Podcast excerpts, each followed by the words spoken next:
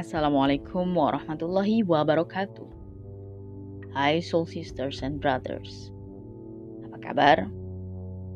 Hari ini Ahad Minggu 7 Juni 2020. Relaksasi rasa kembali menyapa soul sister and brothers di ruang rasa yang cukup tak karuan. It's been really dark weeks, right? Hari ini relaksasi rasa mau bahas isu yang sebenarnya klasik banget. I mean, persoalan ini sudah kronis dan belum berhenti menggerogoti kehidupan kita semuanya sepenuhnya. Bahkan di negara yang merasa superpower, adidaya, yang merasa paling maju, baik ekonomi maupun manusianya, justru masalah ini terus dipelihara sama sistem. Yep, we are going to talk about racism. Seperti yang mungkin Soul Sisters and Brothers sudah banyak lihat pemberitaannya di berbagai media massa, baik elektronik maupun televisi. Itu sama. It's really breaking our heart. Di tengah krisis pandemi yang seharusnya kita semua fokus ke sana karena belum terang kapan akan berakhir kita justru harus kembali menyuarakan hak-hak hidup kita sebagai manusia, apa pun warnanya, dari mana pun asalnya, apa pun suku bangsanya. Because Black Lives Matter. Stop racism.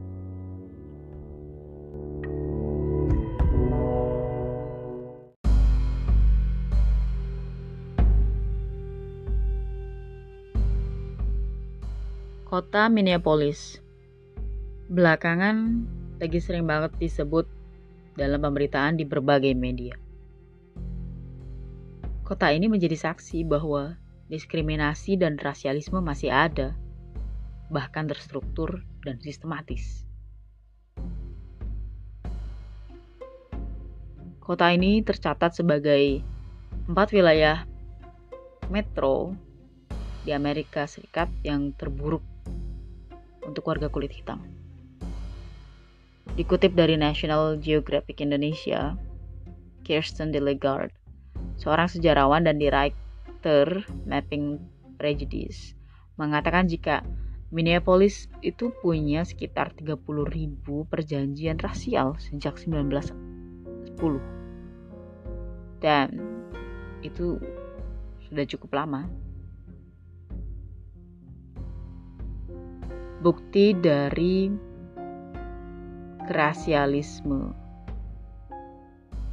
terhadap warga non kulit putih adalah dengan adanya wilayah yang cukup tersegregasi atau terpisah-pisah karena alasan rasial. Selain itu juga dirasakan pada sistem transportasi, kepolisian, dan pekerjaan publik.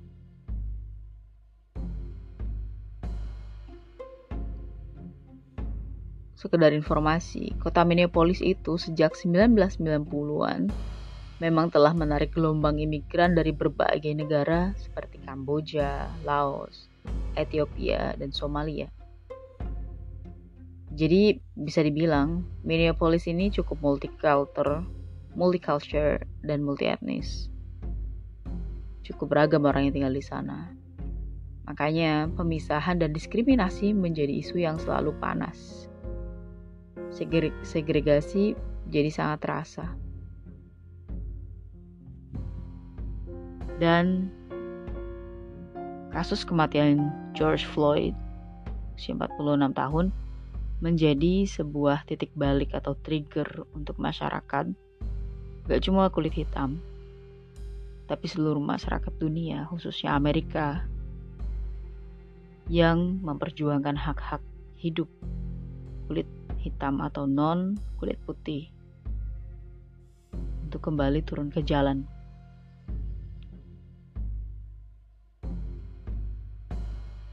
Kronologi kematian Floyd ini Jadi pada tanggal 25 Mei 911 911 mendapatkan telepon dari petugas di Cup Foods. Dia mengindikasi bahwa uang yang digunakan Floyd untuk membeli rokok itu uang palsu. Setelah itu petugas polisi datang untuk memeriksa, yaitu ada empat orang. Derek Chauvin, lalu ada Thomas Land, Tao Tao, dan J. Alexander datang memeriksa Floyd. Dalam rekaman CCTV yang beredar, rekaman amatir, Floyd kemudian turun dari mobil dan dia jatuh ke tanah, lalu ditindih oleh Chauvin di arah tengkuk, di area tengkuk atau lehernya menggunakan lutut selama 8 8 menit 46 detik.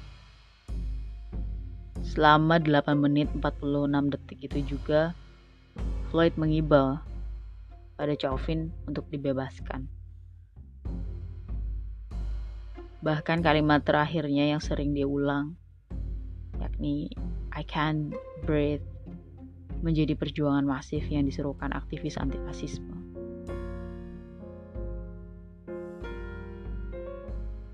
Bukan cuma I can breathe. Floyd juga berulang kali memanggil mama dan meminta tolong. Help. Tetapi Chauvin bergeming tetap di posisinya menindih Floyd dengan dibantu oleh Len dan Quang yang memegang kaki. Pada kerusuhan 27 Mei 2020,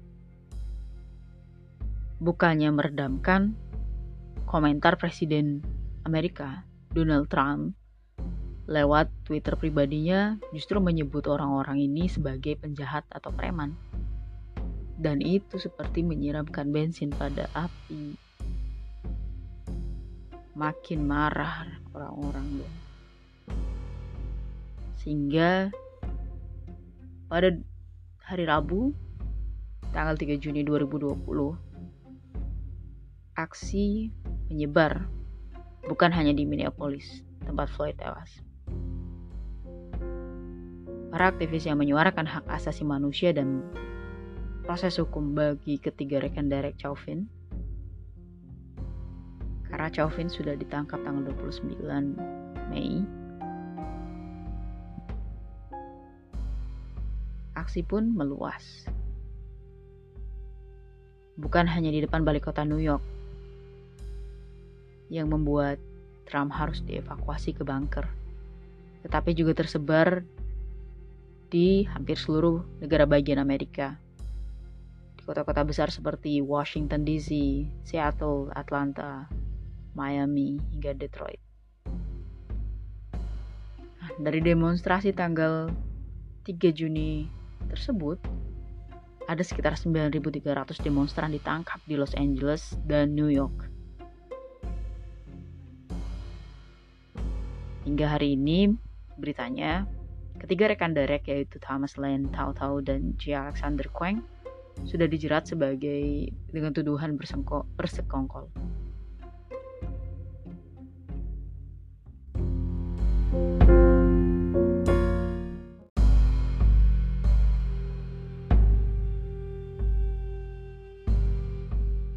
Kematian George Floyd ternyata bukan yang pertama di tahun 2020. Bahkan di bulan sama sebelumnya sudah terjadi kasus tragis yang menimpa minoritas kulit hitam. Melansir dari News One, media alternatif kulit hitam di Amerika Serikat, pada tanggal 6 Mei atau 19 hari sebelum kematian Floyd, terjadi penembakan warga kulit hitam bernama Sean Reed. Pemuda ini tidak bersenjata. Detik-detik kejadian sebelum penembakan bahkan disiarkan secara live di Facebook oleh pelaku. That's insane. Mundur lagi pada 18 April 2020, dua polisi dari kepolisian San Leonardo membunuh pria kulit hitam dengan kelainan mental bernama DeMarco Taylor. Taylor saat itu sedang mengamuk di depan Walmart, California, dan dicurigai akan merampok toko. Baru dicurigai loh. News One mencatat setidaknya terjadi 80 kasus pembunuhan kulit hitam oleh polisi dalam 2019 sampai 2020. Dan kerusuhan pada 27 Mei 2020 adalah bukan juga yang pertama bukan kerusuhan pertama atas latar belakang isu rasis. Kerusuhan bernuansa rasial ini sebenarnya selama satu dekade terjadi berkali-kali. Nah, di himbun dari Kompas ID, kita bisa flashback. Tanggal 17 Agustus 2014 di Ferguson, seorang remaja kulit hitam berusia 18 tahun namanya Michael Brown ditembak oleh polisi dan boom terjadilah kerusuhan. Lalu 27 April 2015, hampir satu tahunnya di Baltimore, pemuda kulit hitam bernama Freddie Gay umur 25 tahun ditahan oleh polisi selama sepekan dan meninggal. Akhirnya terjadi kerusuhan ada penjarahan, pembakaran gedung, dan kendaraan.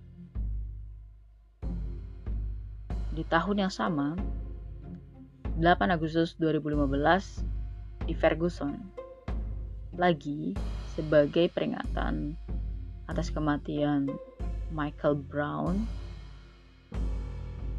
dan Christina Taylor, remaja yang ditembak mati polisi, juga mengakibatkan kerusuhan. Kerusuhan. Kerusuhan ini juga mengakibatkan banyak kerusakan fasilitas publik. Maju di tahun 2016, tanggal 8 9 Juli di Dallas terjadi penembakan dua pria kulit hitam, Alton Sterling dan Philando Lalu 22 September di Charlotte, Keith Lamont Scott, 46, juga mati ditembak oleh polisi. Dan protes terakhir 27 Mei 2020 di Minneapolis menjadi salah satu kerusuhan yang terbesar sejak terakhir pada tahun 1968, yakni ketika Martin Luther King Jr. terbunuh. Mungkin kita semua nggak nyadar dan lupa tentang peristiwa yang terjadi selama dekade di Amerika yang berkaitan dengan isu rasisme. Come on man, rasisme masih hidup di sana. Jadi, Hari ini kita akan bergabung dengan gerakan Black Lives Matter. Because every lives matter. Dengan kembali mengingat bahwa kelamnya rasisme.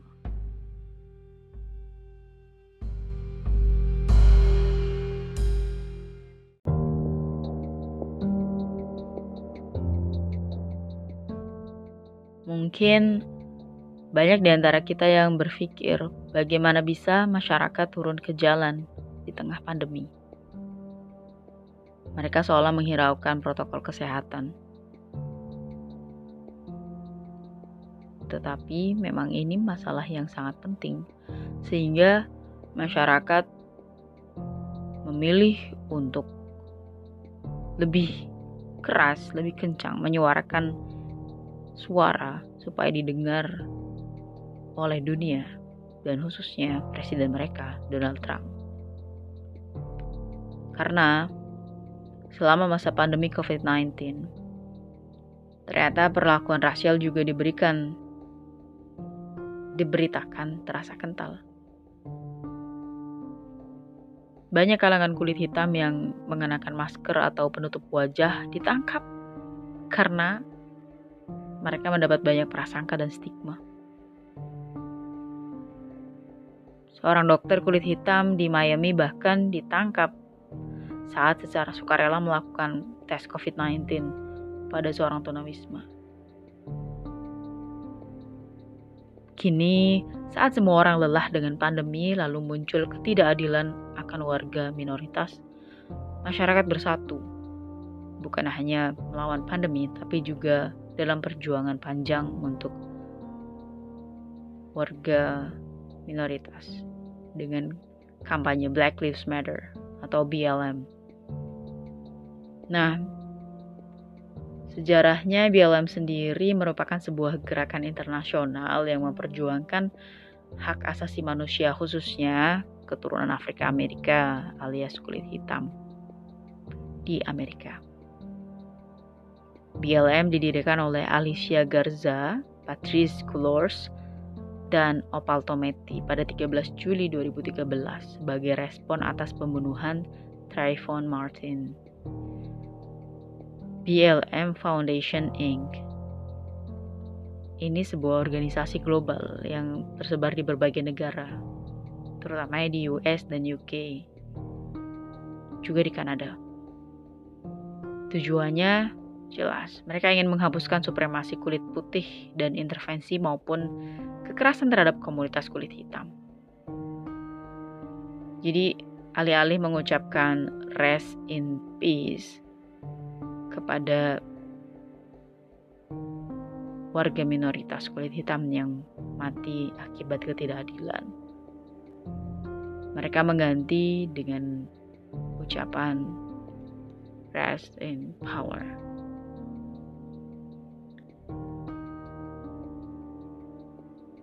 Black Lives Matter mengajak masyarakat dunia untuk menandatangani petisi. Nah, itu bisa kalian lihat, bisa Soul Sister and Brothers lihat di websitenya BLM. Dan di sana juga ada kampanye What Matters 2020. Kampanye tersebut ingin memaksimalkan impact gerakan BLM untuk memberi pengaruh dalam pemilihan presiden US atau Amerika tahun 2020 nanti bulan Oktober kalau.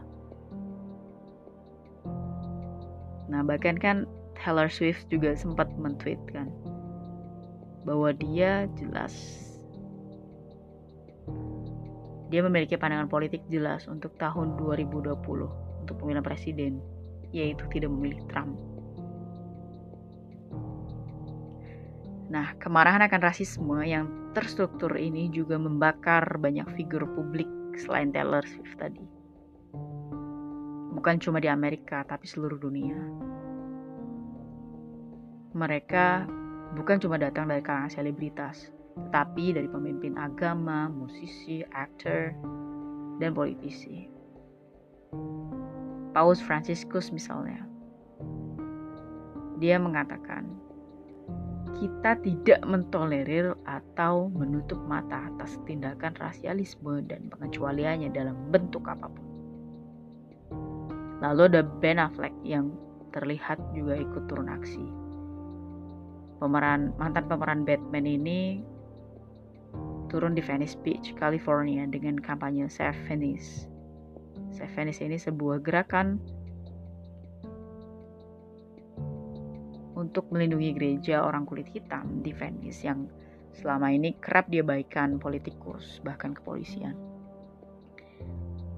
Dalam baliho baliho dalam spanduk atau poster yang dibawanya Ben Affleck menyuarakan dengan sangat jelas mendukung Venice. Dia mengeluarkan pernyataan bahwa sangat berharap orang-orang bisa didengarkan suaranya. Nah, Selain mereka berdua, ada Justin Bieber yang merasa muak dengan rasisme. Di laman Instagramnya, Bieber menulis, ini harus dihentikan. Ini membuat saya benar-benar muak. Pria ini meninggal, maksudnya adalah George Floyd. Ini membuat saya sedih. Rasialisme adalah hal yang jahat dan kita harus menggunakan suara kita. Tolong saya berduka. George Floyd. Musisi lain yang juga marah atas peristiwa ini adalah Lady Gaga. Dia bahkan menuding sistem yang bertanggung jawab atas rasisme. Katanya, saya sangat marah dengan kematian George Floyd. Sudah terlalu banyak kematian orang kulit hitam selama ratusan tahun di negara kita akibat rasialisme dan sistem korup yang mendukungnya. Suara komunitas kulit hitam telah dibungkam terlalu lama. Keheningan ini sudah terbukti berkali-kali mematikan. Lalu penyanyi kulit hitam lain yakni Rihanna bilang, dalam beberapa hari terakhir kehancuran, kemarahan, kesedihan yang saya rasakan sangat luar biasa melihat kaum saya terbunuh dan menjadi korban main hakim sendiri setiap hari. Lalu ada Demi Lovato, Demi Lovato, ada Billie Eilish, dan masih banyak lagi. Bahkan di Korea Selatan, isu ini juga menyita kalangan selebritas lumayan luas. Ada musisi J-Park yang bahkan menggalangkan dana sebesar 1000 ribu US dollar. Lalu ada rapper Jesse, ada Pak Sodam, aktor Parasite Cho Woo Sik, Boa, Yesung Super Junior, Ten NCT, Psy, Rain, Eric Nam, Margaret Seven, JD, Amber Liu, PH1, Hyuna, Lihai, dan Taeyang Big Bang. Jadi kita harus juga bergandengan tangan dengan mereka untuk menyuruhkan Black Lives Matter.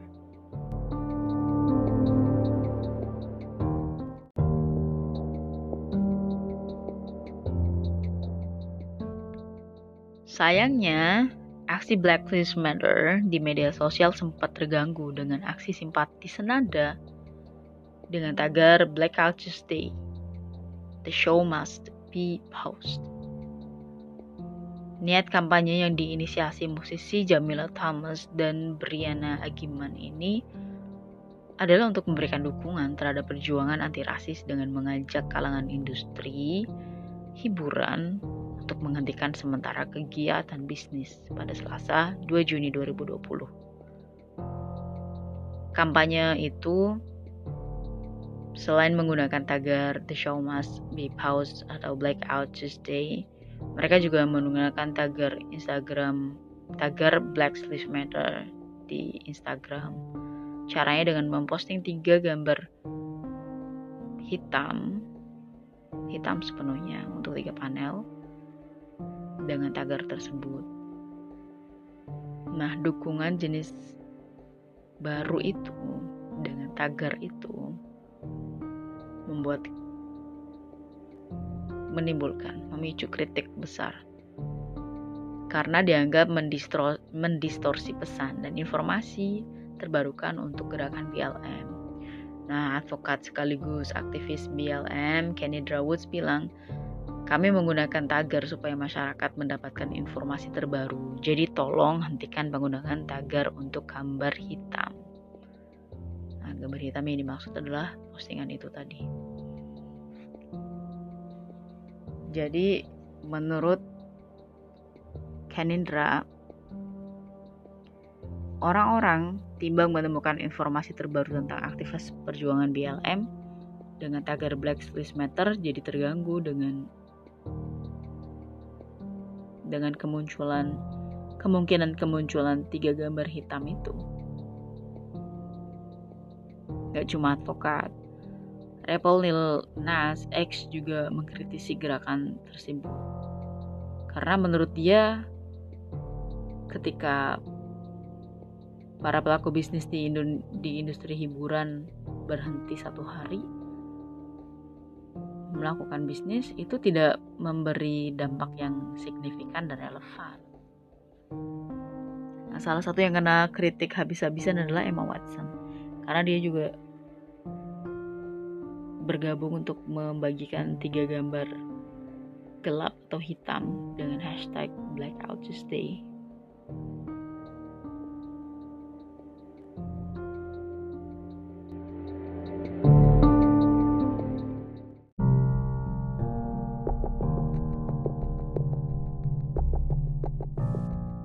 Nah, kita sebenarnya nggak perlu jauh dulu ngomongin isu rasisme di Amerika. Tetapi karena rasisme adalah tentang kemanusiaan, maka nggak mau, maka mau nggak mau, aku ikut geram dan ingin juga menyuarakan dukungan terhadap perjuangan akan kemanusiaan. Makanya relaksasi rasa perlu mengingatkan juga bahwa rasialisme tidak hanya terjadi di Amerika, kita di Indonesia pun tetap harus turut menyuarakan hak hidup semua umat manusia, tidak terkecuali bagi anak bangsa yang masih mendapatkan perlakuan rasis dan diskriminatif. Sebut saja Papua. Ketika kasus Obika Goya, seorang mahasiswa Papua di Yogyakarta yang hendak kembali ke asrama Papua Kamasan di Yogyakarta pada 15 Juli 2019 dikepung polisi dan tentara dan preman. Obi menjadi sasaran polisi dan justru dipenjara selama 4 bulan karena tuduhan melawan polisi. Dan kasus itu membawa kerusuhan di Papua. Baru selasa lalu, 3 Juni 2020, Pengadilan Tata Usaha Negara atau PT UN memfonis bersalah Presiden Jokowi dan Menteri Komunikasi dan Informatika Johnny G. Plate dalam kasus pemblokiran internet saat kerusuhan Papua dan Papua Barat pada Agustus sampai September lalu. Nah, tuntutan ini berasal dari Aliansi Jurnalis Independen dan Pembela Kebebasan Berekspresi Asia Tenggara alias SafeNet. Uniknya, uh, sidang ini dipimpin oleh tiga perempuan hakim. Ketiga hakim itu yakni Ketua Nelvi, Christian, baik Yuliani dan Indah sebagai anggota hakim. Kalau menurutku ditetapkannya presiden dan menteri sebagai yang salah ini merupakan langkah positif. In, dan ini bisa menjadi wakil bahwasanya demokrasi di negara kita belum atau tidak benar-benar mati. Karena nyatanya presiden itu masih bisa disalahkan atas tindakan yang memang salah.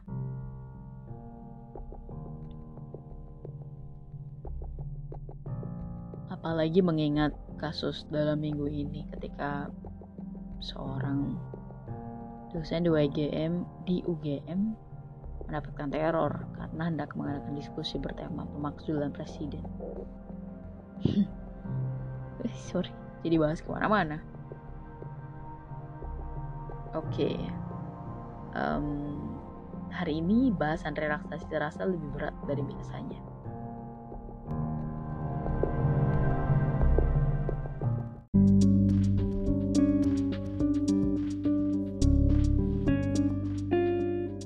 Well, hari ini bahasan relaksasi rasa lebih berat dari biasanya ya. Karena gak cuma ngomongin rasa sakit pribadi, tetapi lebih besar. Ngomongin kemanusiaan dan hak asasi. Tapi karena ini penting, mau gak mau kita harus bahas. Mumpung sedang membantu. Kita ikut bakar kesadaran untuk hidup lebih sehat. Well, uh, untuk minggu depan ya kita perlu bahas single shaming deh. Untuk hari ini cukup ya. Diskusi lebih lanjut bisa di luar. Wassalamualaikum warahmatullahi wabarakatuh.